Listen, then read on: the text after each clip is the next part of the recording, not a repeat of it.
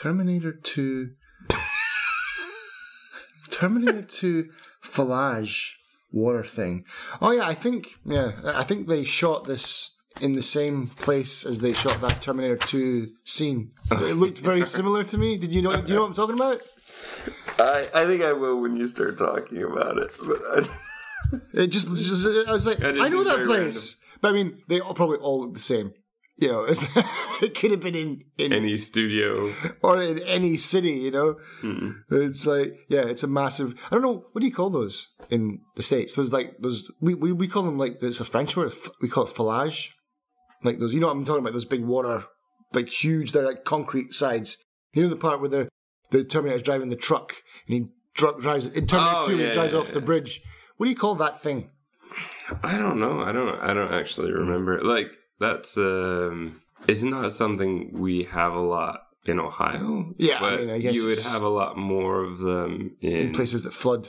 Yeah, and uh, it's more of like I would say like an LA thing. It's very common. Right, because we had them in Oman, and it was just basically because it was to kind of Flash ch- channel the flash floods. Yeah, we don't get a lot of flash floods in Yeah. Ohio. so- Just constant rain, Mm. like Scotland. But but it's also um, just when you go to that for Terminator, whereas Grease, an entire what Grease has lots of them the the whole race is in in Grease. not the country. Oh, Jesus! I was like, I've been to Greece, like, but I was a kid. I don't remember seeing tons of fallages everywhere. Like, is that a common thing? in Ah, in the movie. Greece. In the movie, yeah. I've never seen Grease. Alright. I'm not sure whether to recommend it or not. It's a very U.S. thing. I think this is all going to get cut in. By the way. Yeah, not all of it, uh. hopefully.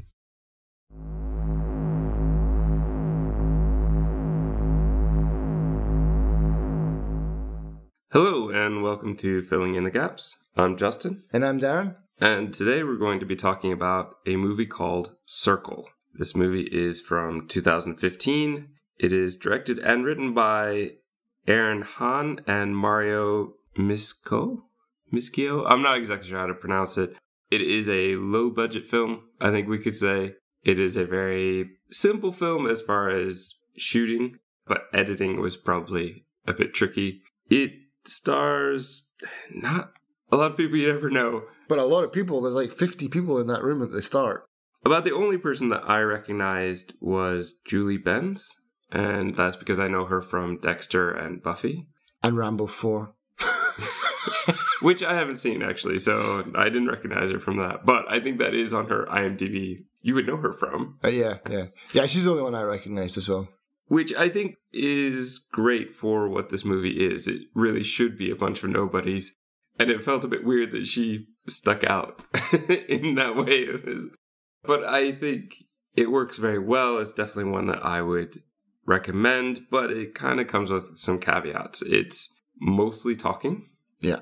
It's got a very intense pace. It doesn't let up a whole lot. Single location for the most of the movie. So keep that in mind. I do like it. It would, I guess, rate as sci-fi, Yep, yep. but it's really more than that. Yeah. And really, the sci fi aspect is only to set up the situation. A few things to talk about before we get into the spoiler section. One, make sure you're getting circle, Yeah, not the circle. not the circle or any other of a million things that have circle in the title. This one is very specific. It has a very specific look. If you see a bunch of people standing in a room on a bunch of red dots, you've hit the right one. that sounds like a really weird description, yeah. But that's exactly right. You're going to see about to sum up the movie in a fairly spoiler free way i would say it's a group of 50 people that wake up not knowing where they are or why they're there and they're basically sleeping standing up which is pretty crazy to see as we kind of pan around and see all the faces. This is basically the type of movie that i fall for. It is a bit of science fiction. It is a B movie, I would say, but a very good B movie. I think a very good B movie often for me is worth so many more just mediocre mainstream films. I don't know if this will be a short episode or not. I originally thought, yes, this is going to be because not a lot happens in this movie as far as it's one location, but the sheer intense amount of dialogue and stuff that gets covered, I think, well, hopefully it'll Let's just see. be normal episode is what I'm hoping for. But I've got four pages of notes and Darren's sitting there with three, so we're gonna see. So anything else before we jump into it? No, yeah, I'd never heard of this movie. I think you told me about this. I found it on Netflix, so likely if Yeah. you have Netflix, you'll be able to find it there. Yeah, as soon as as soon as I started watching it, I, I knew like, yeah, this is probably something that I will enjoy. Yeah, despite it being a bit of a, a B movie, it's still like you said, it's a really good one. So yeah, let's let's ru- let's spoil it. All right, so your final warning now is the spoiler section.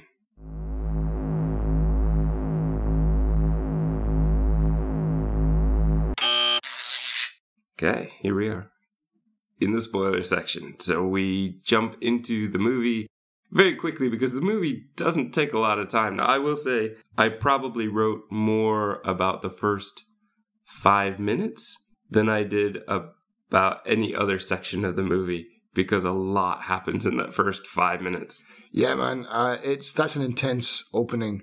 That pan around as you're looking at all the faces quickly as they're sleeping and standing up, which is just a really creepy concept, which requires zero special effects. yeah, c- close your eyes, everybody. Close your eyes, maybe put your head to the side, but looking at them all standing there sleeping, just something about that just creeped me out the first time and made me realize quickly something weird is happening. A woman wakes up, she starts shouting hello. A red circle on the floor buzzes when she tries to move or when she tries to touch someone else. So this is very quickly warning us what are the rules of the room. yeah, You have to stay in your circle. You can't touch anyone else. A man says, Don't move, they can see us. What is this? She asks. I don't know, he says. A different woman wakes up.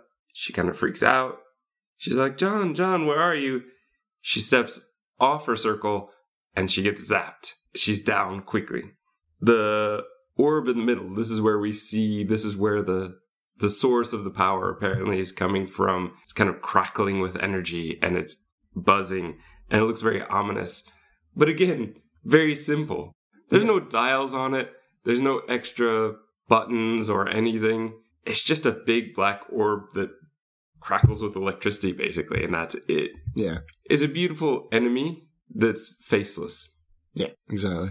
But I like that opening. How they basically in the first five minutes or less they they set up all of the rules for what's going to happen. Yeah, there's a kind of bing noise, a kind of countdown that we don't know what it is at this point, but it sounds, and then there's a huge alarm that awakes everyone. So now everyone's awake and everyone's going nuts, which makes for a super intense first few minutes. As another guy freaks out, he steps off his circle, he dies. The first guy says, Freeze, they can see if we move. Cop realizes he doesn't have a gun. We hear two bings, then three single notes, and the dead man's hand raises. A circle appears on his hand, and he gets dragged off by an invisible force. That was pretty creepy as well, man. Again, super low on special effects, but very, very effective. And that's where a B movie can really shine. Yeah. The orb charges up and it kills guy number one, who the first time I watched it, I thought was going to be the hero. or he was going to be the double agent because he seemed to know more than anyone else. They're watching us. He's like, they're Yeah. watching us. He seems to know what nobody else does at the very beginning, but he just gets yeah, eliminated done. which is beautiful. Even the second time, because it had been uh, six months, I think, since I'd watched it the first time. I forgot. I, I was waiting. I was like, okay, this guy's going to make it a long way in the game. Let me keep track of him. Oh no, he's gone already.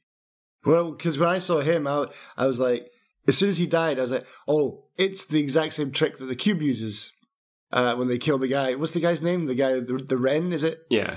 Uh, he's the guy that knows everything, and then nope, he's done. And so this guy was very similar in character to that. Uh, he's like he seems to know stuff just enough to give us an idea of what's going on, and then yeah, then he's removed from the equation entirely. I did like that. Once he dies, guy number one, who I've labeled as guy number one, the camera starts panning around quickly to show everyone's reaction. Everyone is just a mess at this point. They don't know what's going on. There are triangles on the floor. They start lighting up, and they're what I labeled a choosing pattern. It's very difficult. There nobody really has names in this, Mm. so I chose the unfortunate moniker of the Asian guy, but because he makes reference to that later about Yeah. like I'm not counting the number of Asians here. Yeah. But he does a funny thing with his hand, and I didn't know what was going on the first time. But they show it very clearly so you can tell that this is going to be important. A random woman dies, and then that guy says, Moving your hands moves the pointer. We have about five deaths in about five minutes, which is pretty brilliant. But that wipes out 10% of the cast. Yeah. I mean, is the movie in real time? Or close, Might as well or be. close to? Yeah. I mean, if there's 50 deaths, 100, that would be 100 minutes. Because it's two minutes per death, isn't it? Kind of like a counter almost. Roughly, though, I think some can go faster if they've stepped off early. Sure. Yeah. Yeah, exactly. And I don't know. I wasn't pedantic enough to time it to Hmm. see how accurate they were with the two minutes. I mean, at least it felt like real time. I mean, it felt like this was like a, a game that would last that long. Yeah, like I said in the opening, this movie doesn't let up. Yeah. It lets up a tiny bit. It doesn't feel like the, there are moments where they stop and try to figure things out, which do make it slow down enough that you don't feel like it's 100 minutes of an action movie. Right. So they've done an amazingly good job, I think, of pacing this movie where it could have been an absolute disaster.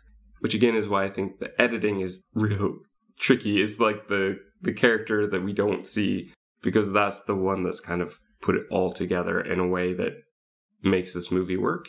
This could have been a really terrible movie, but the editing is really tight in this one that Yeah. it makes that timing work. Hmm. I've made special marks in my notes for when they make a plan or they've had some kind of revelation about what's going on. But even the revelations are not necessarily revelations, but they're good ideas, I guess. The first plan, which is beautiful, is nobody do anything. We don't choose anything. But that doesn't work. Yeah. That just turns it into a game of Russian roulette. It's the pregnant lady who says, We're voting. Because what they've realized is that they can only see their own pointer. Yeah. So you don't know who is voting for you. No one knows if you're voting for anyone else. And that's basically the key to this movie is that they are voting on each other and they have to decide who is worthy. yeah, it's the deadly version of the weakest link. I mean, it's true. I, I have a real problem with that show to begin with.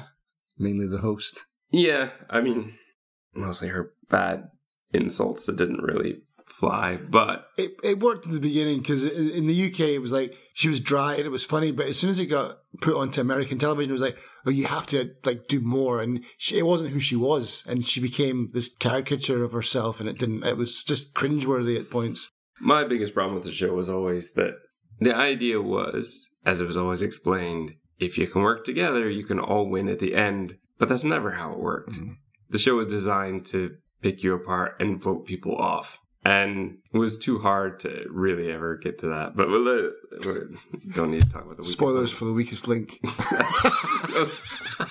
All right. Um, yeah, so that's about eight minutes in when the Russian roulette s- starts. So it's like that's an intense eight minutes of opening for sure. But the one the one thing I didn't understand, and maybe you can clarify this, or maybe I saw this wrong, was I don't understand why did that person at the beginning? Maybe it was just to show the mechanics of the movie. That person at the beginning that was touching people and was just getting like an electric shock. She made a, like two or three big mistakes and she didn't die. But then as soon as that guy steps off, he's instantly killed. But that one person was allowed to make mistakes and she didn't. She didn't die. no, she wasn't. Did she not step off her plate?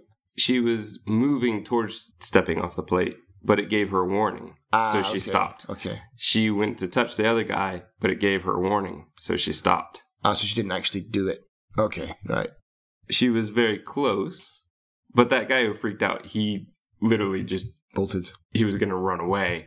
And so the second you step off, you really step off, you're out. Mm. Next plan. let's vote for the dead lady. Oh yeah. Great plan. Didn't work. Random person dies. Yep. You're gonna hear that a lot. Random person dies. so they try. Ah. I call this guy the poofy hair dude. Okay. He has very Andrew Garfield esque hair. Yeah. He says we need to choose the old people. They've had their life. And they just start killing off the older people. So the poor old man is voted off. He's dead. They use this time to try and figure things out. So they ask the military guy if he knows what's going on. I mean, is it like an alien invasion? I don't know. It's just kind of weird that that comes up here Hmm. because it comes up later that that is what it is.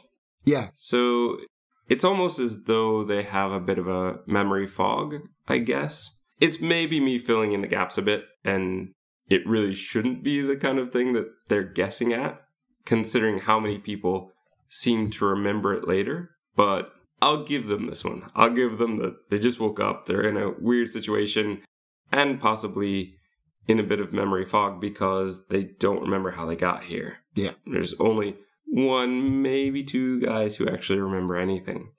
All right, now I've labeled this next guy Cardigan Guy Cardigan Guy. because that's what he's wearing. yeah. He's going to be very key though, so we'll we'll need to hang on to him. Okay. Remember cardigan guy. Yeah. so he's the one he remembers being in a traffic jam, running, then all went dark. Everybody else kind of corroborates. Is he the guy that looks like Pee Wee? So you're gonna do this, and it's not gonna help because you're gonna have it in your head. Uh, he doesn't look like Pee Wee Herman. No, The Weasley math teacher guy or something like that. Is that him? He's wearing, is he wearing a cardigan? math teacher. Is he a math teacher? All right, look, we're in the we're in the spoiler section, right? yeah. This is the last guy. Oh, okay. Okay. The last guy, right? he is the one who seems to remember things. Yeah.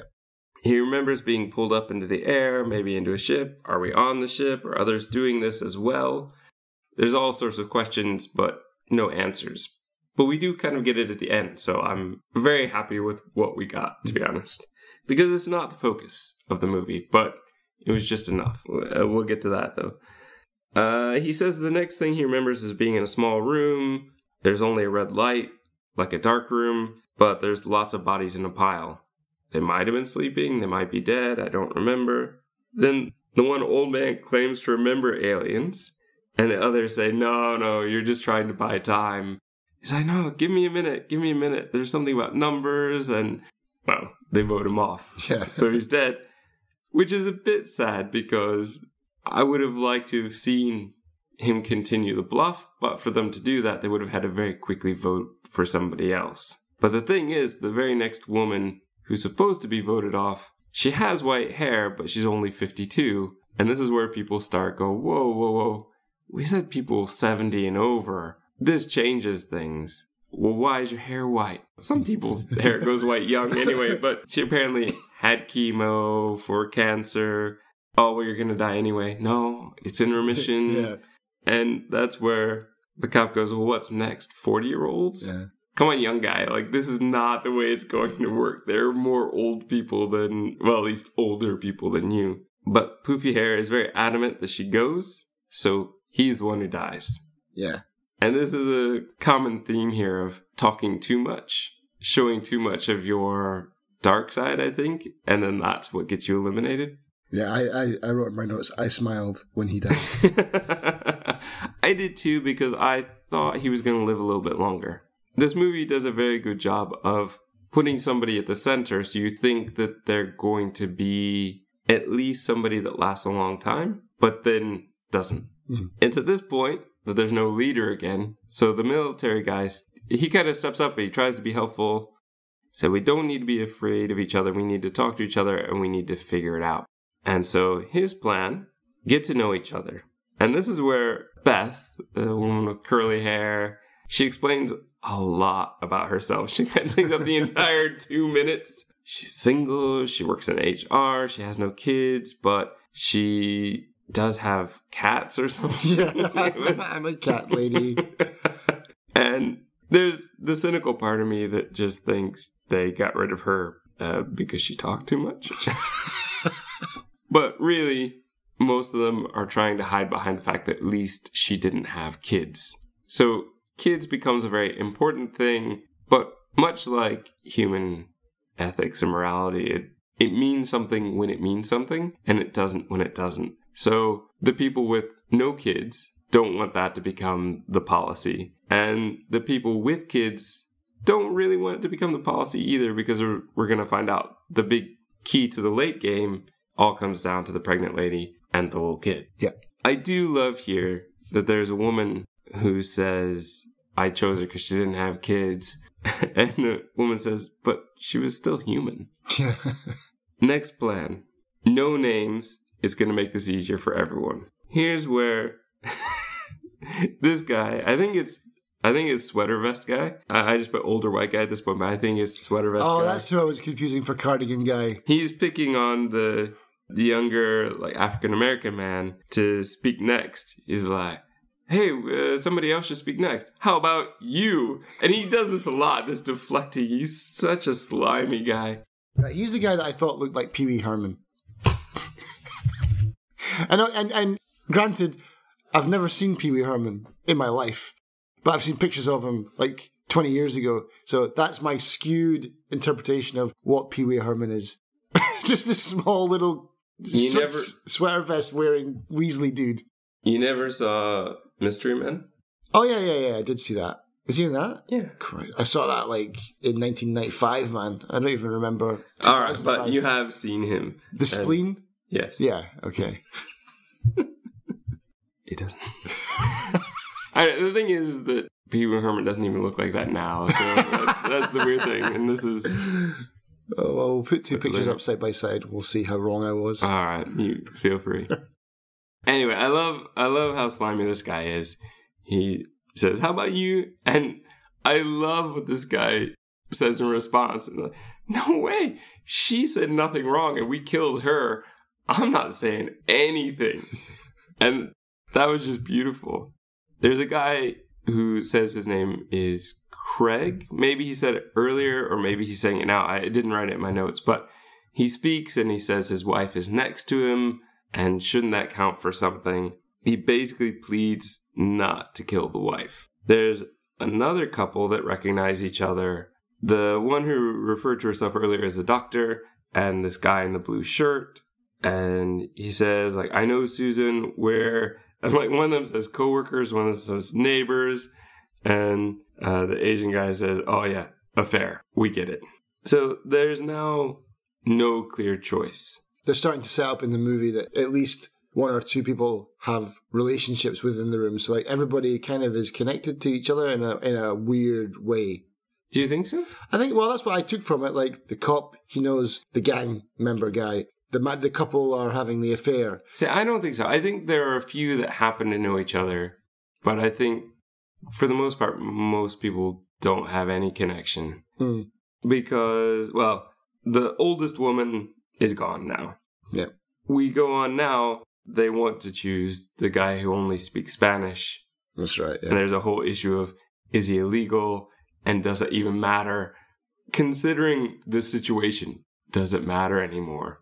He's talking about his three kids that he's got in Mexico that he's trying to support. The debate basically leads up to a random woman dying because they couldn't decide. It's at this point where we get into what you were talking about. The cop recognizes the tattooed man. He says he beat his girlfriend. This idiot admits to it Yeah. yeah, exactly. Yeah, I did, but it wasn't. but she deserved it or Yeah. something. She was she was sleeping around, dead. Yeah. I, that's one thing about the movie is I guess in the heat of the moment when you only have two minutes, it's not like they had time to calm down, but or to come up with a convincing lie. we only have two minutes to try and wait it out. But I guess it would have been a boring movie if no one said anything Yeah. for an hour and a half. Next up, the blonde woman, who I think we find out later is Christina, questions what if we're supposed to choose who is good and bad, who deserves to live? So, what if this is a morality game? Which, sadly, we never really find out if that's important, but it brings up a lot of things from then on. the thing becomes about everything. It's everything. It's who's good, who's bad, who has a family, who doesn't, who has a worthwhile job, who doesn't. People are just bringing up every kind of factor you might bring up in regards to what makes Value, I guess. Like a well, human life valuable. Yeah. So it's at this point that the young black man says that we've reached the minority quota. I thought that was hilarious when he said that. It was like so meta almost. And I like that. I like that a lot. But obviously, the people in the room did not like it. They were saying, uh, that doesn't play anymore. How does that work? This is where the Asian guy said, I'm not counting the Asians here, which, yeah, there weren't many. yeah. And even the other African Americans were saying, don't do this. You're basically making yourself a target. Just be quiet. everyone has told him to stop. Like, everyone has told him to stop. And then the cop goes off and he definitely starts to say some racist things. Boom, he's dead. so somehow by playing uh, the race card as is called in the movie, he's actually brought out the bad side of the cop. and Now the cop is gone. So it did work to his advantage. I don't think it was a purposeful play though. Mm. It looks like he was just trying to save himself. Yeah, I don't think he thought, oh, yeah, someone in this room is going to be racist. well, he may have thought it, but I don't think he Planned it. believed Yeah. he could pull that out of them. Yeah. So the next plan is force a tie. Now we can't vote for ourselves. That's established. So we have to vote for the person to your right. And the first time it fails. Somebody just dies, random person dies. Second time there's a tie between the pregnant woman and this guy in a plaid shirt. Now don't confuse that with the guy who's going to live later. the cardigan guy. He says he saw the plaid guy vote for the pregnant woman, so he voted against him. So in the tie, you have to vote again. But how can he know? He can't know. That is a kind of issue. You could see which way they're moving their hands a little bit, but I mean, maybe if the guy was staring right at the triangle as he was voting, but yeah, it's very unlikely. Mm. I think, though, with the pace of the movie, Just something to keep it moving forward. you keep moving forward and you also don't have a lot of time to think about it until later. I agree with you. The second time through, I I don't think I thought that the first time, but the second time through, I definitely was going. I don't know how you can know because you can't see. Yeah. So he couldn't really be sure they voted for pregnant lady because he could have voted for like the person right next to her. So I don't know. It's a little weak, but I'm willing to give them this one. But it's at this point, this is where the movie kicks it up a whole nother notch. And this is where he says only one person can live. And what he realized was a bit of game theory that's going on. He said, Oh, that guy that we just killed, the guy in the plaid shirt, he realized that it's going to come down to the pregnant lady and the kid. Nobody's going to vote against them. And it's basically the, the concept remove your toughest competition. Hmm. And so there starts to become this faction of, yes, that's a good point. We should get rid of them. And then a faction that want to make sure that they're the last ones to go. So now, not to confuse this with the other guy, this guy's going to last for a very long time. I call him the guy in the flannel shirt as opposed to the plaid shirt. Jesus, man, you gotta know a lot of fashion stuff in this. Well, he basically there's no there's no names. Even you look up on IMDb, and it's I didn't find their actual names, but it's very much like this. You're like, Guy in flannel shirt. yeah, man number one. You know, like, probably one of the randoms early on. But yeah, it's hard to tell. Like one was called the young female or something, and so I got confused because that's that's not the kid, and it's not. So uh, yeah, no, it, that's where discussing this movie becomes a little bit tricky if you're not watching it at the time or looking at the images at the time. And you got people like me comparing them to people that they look nothing like. Yeah, exactly. So the guy in the flannel shirt, he's the one, he's kind of the leader of we should get rid of them to equal the playing field. So the next vote comes down to a random woman and a kid. Random woman dies. Cardigan says they're exposed now. They're always going to be in jeopardy, so we have to protect them. So this is where the factions really start to come in. So now there's a oh our favorite guy. I love this guy just because of how slimy he is. It's it's so bad. He's like, "Hey, uh, kid, you get good grades?" and the one guy's like, "Oh yeah, she got a B once. We should kill her. Yeah. But their whole thing is one of them is going to have to die. We should choose for them. Yeah. This is the argument comes up, and I'm I kind of get that argument Yeah. because it's very unlikely that these two are going to really want to vote against each other. And as they've established, at least as far as they realize, only one can live. And so if they both tie, they'll both die. And then nobody gets to live. So it's better if one person lives than zero. But we definitely don't know that. Do we not know that at this point? I mean, well, we we don't know like if they're the last two in the room. We don't Oh, know right. that they'll both die. Yeah. yeah, you're right. We don't know that for sure. But based on looks like everything that's happened yeah. so far, it's good logic. Yeah. There's a tie between the pregnant woman, the kid, and some random guy behind them. I don't know why he got there. Maybe a bunch of people didn't know where the arrows actually pointed, and so it got to him. And he just starts yelling like, "Kill him! Kill him now!" So of course he dies. Hmm. Now Craig comes up with a plan. He suggests people should volunteer. And this 16 year old kid volunteers himself, but this really tall guy in the back, who I don't think has spoken at this point, says, No way, I'm not going to let the kid die before me, steps off, dies. And then Sweater Vest is saying, Hey kid, do you still want to volunteer?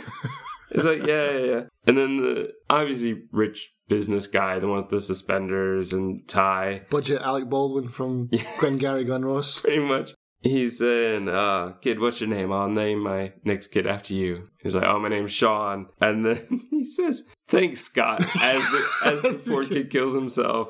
And that doesn't go well with the other people. That guy lasted far too long, in my opinion. I hated that The guy. The sweater vest guy? No, the Alec Baldwin guy. Oh, I, he, he it, it was overstayed his odd. welcome. I really thought he would go earlier, but he didn't say a lot, and that becomes a really big key towards the end. But it's at this point everyone looks at the soldier to volunteer. It's, Wait a second, guys. I've just put my life on the line for the last two years for you people. I haven't seen my wife. I haven't seen my kid, and I'm not planning to die.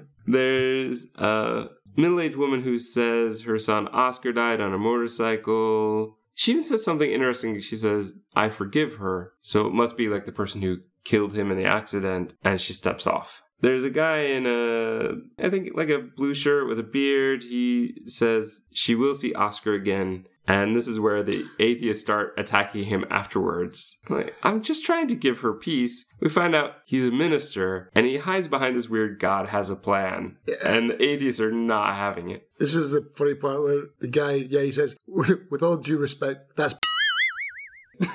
it's just like painting a big bullseye on his on his forehead. Basically, I didn't like the atheists in this movie. I thought they were too preachy in a sense. Like it didn't. Uh, I don't know. It's funny because I put that as well. Like the atheist just puts a target on his back. Yeah. Like, why would you do this? He tries to back out at the last second, but it doesn't work. He ties with like a young woman. The light goes black and the atheist has survived. Then he claims to know the blonde woman next to him. He's like, Oh, aren't you Stacy? And she's like, No, I'm Christina. He claims she's an adult actress. And That was just bizarre as well. So, I don't so know what. I don't know what he was trying to do. I think he was trying to play on the fact that the morality of the Christians would want to vote Ah, her okay, dead. Sure. That's the best logic I can put behind it, but it seems a really stupid play. Yeah. And so he's gonna go, you know? But there's this whole thing where he's basically getting information out of her. He's digging this information about maybe she's having a relationship with her boss. I think it was a play, a desperate play to try and save his life because he knew he would probably be next. Next. Yeah. But it didn't work. And he's dead. Good. Now, Sweater Vest Guy says we should take children into account, but not the kid in the room, how many children you have. Oh, I have seven. To which another guy says, Yeah, I've got 12. Oh, yeah, I've got 27. I'm Brian, and so's my wife. but he's saying, Oh, if you have no children, you should do the right thing and volunteer. He's just so, Yeah. so slimy. The rich guy and who we'll find out is a lesbian really get into who should go first. And the rich guy is saying, the one you refer to as discount Alec Baldwin is basically saying that, I don't know, he's kind of homophobic, I guess, at this point. But he's saying it wouldn't be good if the lesbian died because then the kid could at least have a good home or something. It's just so absolutely stupid in this moment that especially after what happened to the atheist, you think you would learn, but apparently not. Mm. Maybe some people just can't. What I put was, uh, don't be so stupid. Uh, read the room, dude. Like, so the rich guy's plan is trying to figure out what sin the aliens really want. What morality do we really want? And so that's the one that he tries to defend is saying maybe they also believe, like many Christian faiths, that homosexuality is wrong. And so that's why she should go. Because we don't know what they want. It's weak. Yeah. It's not reading the room. But it does bring up an interesting idea of we don't know what they want and we don't know what they value. So it is an interesting concept in the fact that what we may value may not be what the aliens value and what the aliens really want. So I do think that it's interesting that it got brought up, but what I think is really interesting, she thinks she's going to die. She calls them all cowards just as the rich guy falls dead. Yeah. There's the guy in the blue shirt. He says he has a gay son and he defends him. He's like, there's nothing wrong with him. Again, you didn't read the room. So now Craig suggests that there might only be one target and they have to find who is the target that the aliens want. But that kind of gets brushed aside very quickly. Flannel Shirt brings up the problem with there being only two people left and that one person needs to be able to walk away. This is where he brings that up. I mentioned this before, but this is where it really gets brought up in the movie. If the comes down to the pregnant lady and the kid, will they be able to vote for each other or will they both die? One person should be able to walk out of here. And that's a pretty good point, you Hmm. know? The guy in the blue shirt and the doctor, the ones who apparently had an affair or loved each other, we don't know exactly, but end up being chosen in a tie. Uh, he's got that great line, you never should have married him. She's like, yeah, I know. and essentially, they know that they're both gone, but no one else seems to say anything or do anything. And with it, at this point, it is a tie, and they both die. So it's because of this that we know that the tie doesn't work. And so we know that only one person can live. Sweater Vest now grills the pregnant woman. After grilling the kid about her grades, he's now questioning the woman about the baby's father and what her job is. So people start asking him what he does. What do you do? Yeah. Like, well, I'm a banker. And that's immediate. Dead. I think any English speaking country, banker is not a good position in this room. But I love how he tries to defend it. But we give loans to people and we help people follow their dreams. Mm. It's at this point, I was kind of shocked the Asian guy dies. Hmm. Because I thought Sweater Vest was gone at this point. Next is the translator, I believe right. now they actually talk about the fact that there are sides and talk about numbers and we need to have more than half she was on their side of the kid and the pregnant woman so the side that wants those two dead have gotten rid of the translator they've started to band together somehow though it's not really i don't know how they would because you could have picked any person who clearly was trying to support the kid and the pregnant lady I think by getting rid of her, though, they automatically get rid of the guy that only speaks Spanish as well soon. That's a good point, actually. But I'm just surprised that it didn't come down like a tie between those two or something. But it worked. But now they're literally talking about who are they voting for and who's on their side and trying to get each other onto their side and to vote with them. Cardigan and the one armed man try to stack up votes for them. It's a tie between the kid and the Spanish speaking guy. He goes. Flannel shirt and sweater vest start getting votes. They say, Craig, don't you want your wife to live? You should vote for our side because otherwise she doesn't stand a chance. So there's a tie between the kid and sweater vest. He goes. Finally. Uh, the wife says she didn't vote the second time. One armed man says, We all lose, but we can at least die with dignity. The next plan is the soldier says to target the wife to get Craig to switch sides. He does. African American guy dies. Flannel Shirt says that the couple isn't really married. And I think he's really just fishing at this point. He doesn't seem very confident of it. But once that idea gets out there, all of a sudden, they really go into this. They realize that they aren't married because they're asking questions that they can't really know the answers to, whether it's right or not. But the thing is, Craig very early on said his name. And so they say, Oh, what's your husband's name? He said it earlier. Yeah. When she can't bluff it anymore, he confesses, says it was all her idea, Yeah. and Tries to kill her. and he dies. yeah. So now we're nearing the end game. Flannel Shirt tries to get votes on his side by talking about families. Don't you want to see your kids again? Don't you want to see your wife again? There's now a five way tie, which kind of blew my mind the first Yeah. time I watched this. So it's the soldier, it's the cancer lady, it's Flannel Shirt, it's the lesbian, it's the blonde woman. Things I think at this point go dark, and when we see again, there are four deaths. Only Flannel Shirt remains. He tries to get the pregnant lady to vote for the kid. Instead, the minister steps off, dies. Flannel Shirt tries to get Cardigan to trade one, the pregnant lady or the kid, for the liar.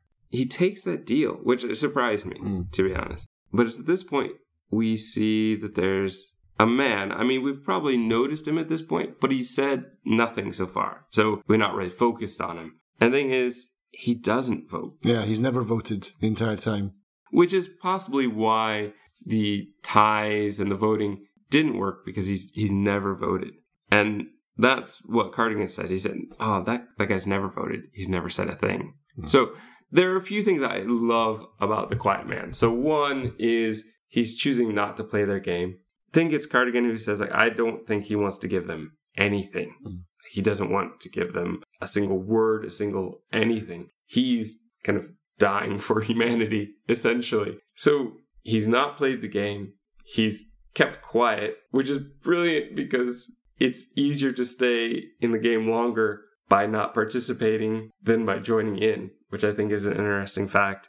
But also just the dignity he gets. Mm. And he doesn't get a single word to say as an actor. He could have been an extra for this whole time. But I like that he's this focus. And I like that that's a really important thing. And I think it says something as well about society in general, in that sometimes it's good to listen. Yeah.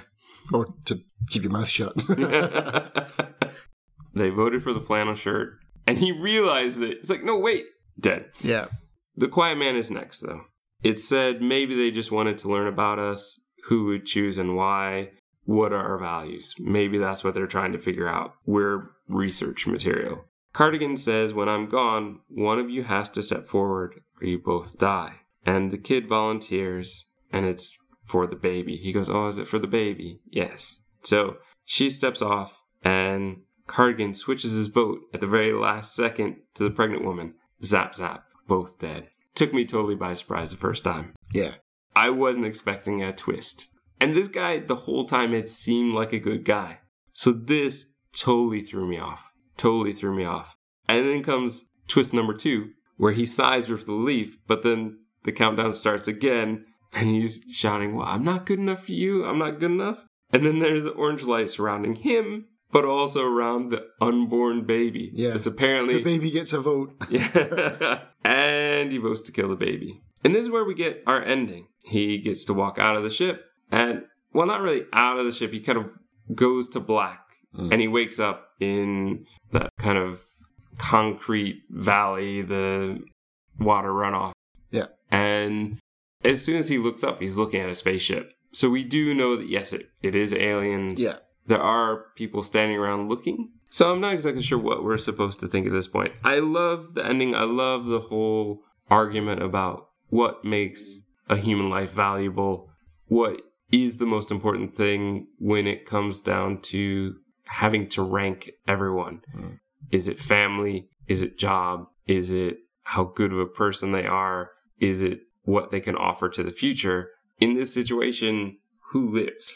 Well, I mean, and that's the thing you get to see at the end, kind of the other decisions that were made. You know, this has been happening. Well, at least I think it's been happening a lot. Like, there's been multiple games of these being played because when he steps into that almost like a checkpoint area, it's just full of pregnant women and other people who look kind of like him. So it's like, who has survived the games? It's come down to pregnant ladies and kind People of good at game kind theory. of kind of con man. I think he's a bit of a con man. So it's like I like this movie because yeah, it's got a lot of social kind of not commentary, but social kind of No, I think you could definitely Yeah. say social commentary. I also think that's a very odd future for the human race, which is all pregnant ladies and condoms. That's what I mean. It- that's exactly what it looks like. It's like that's who wins. A bunch of people who do it for the best and trying to save two lives instead of their own, or people that can connive their way through the game and come out on the other side. There's no middle ground almost. It's like you're either on this side or you're on that side. And that's kind of like who we are as a race, you know? It's like it's a weird it was a weird the movie left me feeling weird, man, at the end. Mm-hmm. Because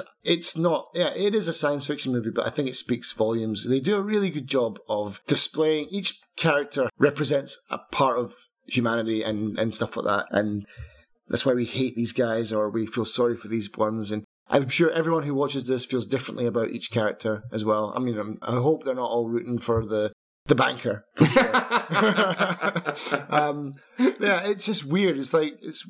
I I found the movie kind of poignant. And that's why I think it deserved being talked about. I don't think that it's the most, it's certainly not the most action packed movie as far as visuals, No. but they did a fantastic job with what they had with their visuals. It was simple. It looked like a chamber where they might do this over and over again and be reused. They had the simple functionality of bodies being able to be removed Yeah, without anyone having to go in there and get them. They accounted for all the mechanics of the game very well, I think.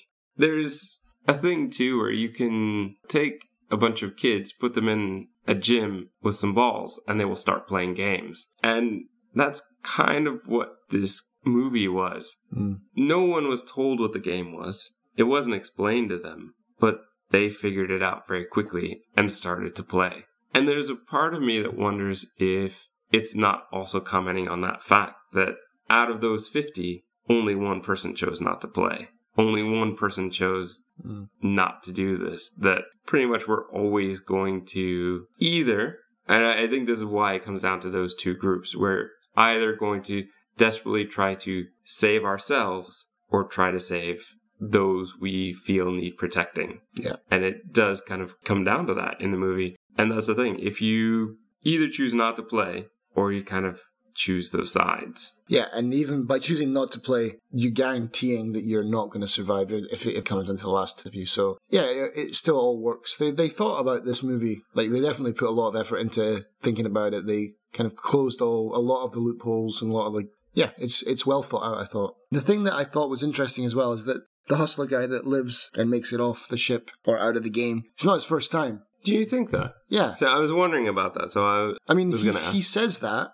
Hmm. um, I don't know if he's saying that as if to say, like, I have important information I can help you get through this. But I'm pretty sure that I think he's done it before. But like, in a way that doesn't make sense. Because if they're just looking through humanity, basically, it's not even a decimation. A decimation is when you take one in ten. But this is like the opposite of a decimation where you're removing the 99% and only leaving one. If that is the is the plan for the aliens, like they're coming, they're obviously, they've come to Earth. They're looking to really strip back the population. Why would you make them go in twice? I don't get that. That makes it sound like it's purely for entertainment almost. What makes you think that, that he's done it twice? Because he says in the game that he's been here before. Does he? Yep, yep. He says he's done this before. Um, about halfway through the movie, he starts to remember, like, no, I've, I've, I've already done this. And yeah, he mentions that. Are you sure? I'm pretty sure. Could be wrong. I'll have to watch it again. Yeah. I, wrote, I wrote it down. Yeah, he's uh, yeah he he mentions that he's been here before, but like I said, maybe he's only saying that to save himself for a little bit longer. Like I can give you some more. Inf- I, I I know more about this place than you do. So if you let me live, then maybe I can It tell seems you more. very odd if he said that that they didn't get more information from him. Mm. But I think at the time he just says, "But I can't really remember it." You know, he's like, "It's it's it's foggy, it's hazy." Are you sure that's not the part I was talking about where he just said he remembered being sucked up into the room, but he doesn't? Ah, maybe. I don't think that he said he's played the game before. Because because to be honest, that doesn't make sense. There's no reason to put you back in again unless it's to like if they're doing like a survival of the fittest, and that was just round one, and they're then they're really looking for like the, Right. the most evil person on Which earth. I've seen before in other kind of elimination movies. Sure. So that would have been fine. But I think if he had said, I've played this before halfway through the movie, I don't think that that would have been a fact that they would have ignored. Mm, yeah, I think other people would have had some questions. yeah, yeah. so that kind of makes sense. But I mean, I wonder, I wonder what the aliens are doing. I think it's just a yeah a resource problem. But surely you'd find out an, another way. Just they're aliens. They can release a virus, or they could do something. You know, they could just. But again, maybe it's not as entertaining. Or, as some of the characters suggested, maybe they are doing research. Sure. What is important. And they might be choosing whether or not we deserve to live at all. Sure. But it does look, at the end, it does look like there's been some kind of war, definitely. It looks a bit, oh, there's rubble and stuff, like when they're going around. It, to me, it looked like the beginning of Half Life 2. It looked like just like this checkpoint mesh fence. Uh, a lot of rubble and rocks lying around. It looked like a kind of post apocalypse almost. And so it looks like, yeah, maybe there was a war. They lost, obviously. and, uh, and now it's like, yeah, maybe they are just studying them, seeing if they do deserve to live at all. Or, like I said, maybe it's we need some slaves or we need some. They're not looking to rebuild. They're like, we're rebuilding with all the charlatans of the earth and all the pregnant ladies. I wonder what it would be like, though, to have like a room if they just put all the bad guys together and all the pregnant ladies together. Well, that would have been the sequel, wouldn't it? That's the thing, though, with this movie, you could make hundreds of, of movies. Well, you get boring after a while, but you, there's no end to that. You could do with different combinations. You could have different, maybe tweak the rules a little bit. You could have it yeah, like all the same characters or very similar characters. Or yeah, it would be. You'd have an all-star episode where the survivors all get thrown in. Yeah, yeah, yeah, yeah. oh man, that would be yeah, and they all remember it, so they all know what they've got to do. I do like how it ends, though. It's very, very simple. He wakes up, he walks out. As you said, we just see a handful of people. I don't know why they're all staring at the spaceships. I guess maybe most of them haven't seen it, or they've all just gotten out. Mm. Because my thinking was, well, the spaceships have been here a while already, so you would think that they would have already seen them. Yeah. You wouldn't see like a group standing out there. But if, like you said, these are the escapees, these are the survivors, then yeah, they probably want to look at where they've probably been for the last hour and a half. Yeah, to a couple days. We don't know how long they were sleeping. So that makes sense to me. I think to stay low budget and to keep things as it is is a very quick ending. It proves that yes, there were aliens. It wasn't some sort of US government conspiracy or something. I like the fact that that is answered. Me too. Yeah. I would have hated it if it was if it just like faded to black. The one thing that does interest me is the fact that we hear what that guy was saying, the cardigan guy or con guy, what he was saying throughout the game. And I'm wondering, is he hearing that? Is he kind of playing through it again and dealing with the repercussions of what he did? Right. Or is it just to point out how he made himself the winner? Mm. That by supporting the pregnant woman and the kid, that's basically how he game theoried his way into the end. Probably. So I, I don't know with I think with that one it just depends on what kind of person you are and how you interpret that. Whether you think that he's regretful or it's just for us, the viewer, to realize how he gamed the system. Yeah. I mean yeah, he's definitely he's not a good character. I don't think. Yeah, he's not. He's not. He's not a good guy. That's for sure. But no, I mean by choosing that side because yeah, he, you know they're going to win. Like the guy, I don't know what you called him, but let's just say the bad guy earlier on who. I'm I'm going to call him the tribal guy because he basically goes all he goes Lord of the Flies basically and divides everyone into two camps. That was a mistake because his logic is side with me, and then at least we know that the sure shot winners, like the pregnant lady and the kid, will get rid of them. But again, he's only trying to save himself because he knows it's going to come down to the the bad camp Lord of the Flies people, and then it's going to be absolute chaos. But the, the our charlatan guy that wins in the end, he knows that it's going to come down to them. He has to, and because uh, who's going to kill a kid? Well, him. um, so yeah, good ending. I was surprised at the, with the double twist, like. As that girl steps off, he just instantly votes for her, and then like the, the second vote with the, the baby. But I mean, I wonder like as well, like why did that happen? I'm guessing that those red circles just there's no, I don't think there's anyone watching them. That's and I think that maybe is important to kind of theorize something about what the movie is. I think these are all automated rooms. They're they're just like off you go into the test chamber. We're not even watching this. I think that's just like a life detection plate. As soon as you step off, boom, you're dead. So she is dead. Somehow the kid survives. The baby inside survives. I don't really understand that part. But Well, we don't know exactly what But- that technology does. So I'm pretty sure it just detects life, and so like that life form that still left the baby. I mean, I guess. well, what I'm saying is it killed the mother, but the baby was still alive. Oh, you mean you don't know about the technology that actually kills them? And I guess you know maybe when if if you die, maybe the baby does survive a little bit of time inside the womb. You know, who knows? I'm no scientist, but I like that how it's like yeah, it's an automated process. It's almost clinical, and then they're only interested in the final result. They don't care about anything in between. Dark, but great movie. I enjoyed it a lot. It's uh, it's definitely one that I would probably watch again Same here. gaps filled and more gaps created. Oh man, I'm going to be coughing a lot today. Great. So bye. Well, my voice broke there. Bye. I do like in the menu how the clock is the same time as your time. I didn't notice that. North, south, east, west with the creepy eyeball thing, isn't it? The eyeball lock. I like the tutorial room. It allows you to jump into the game not having played the first one, which I don't know if people would actually do that, You could, but you can if you want to. you're not really missing a lot of story in the first one. No, not at all.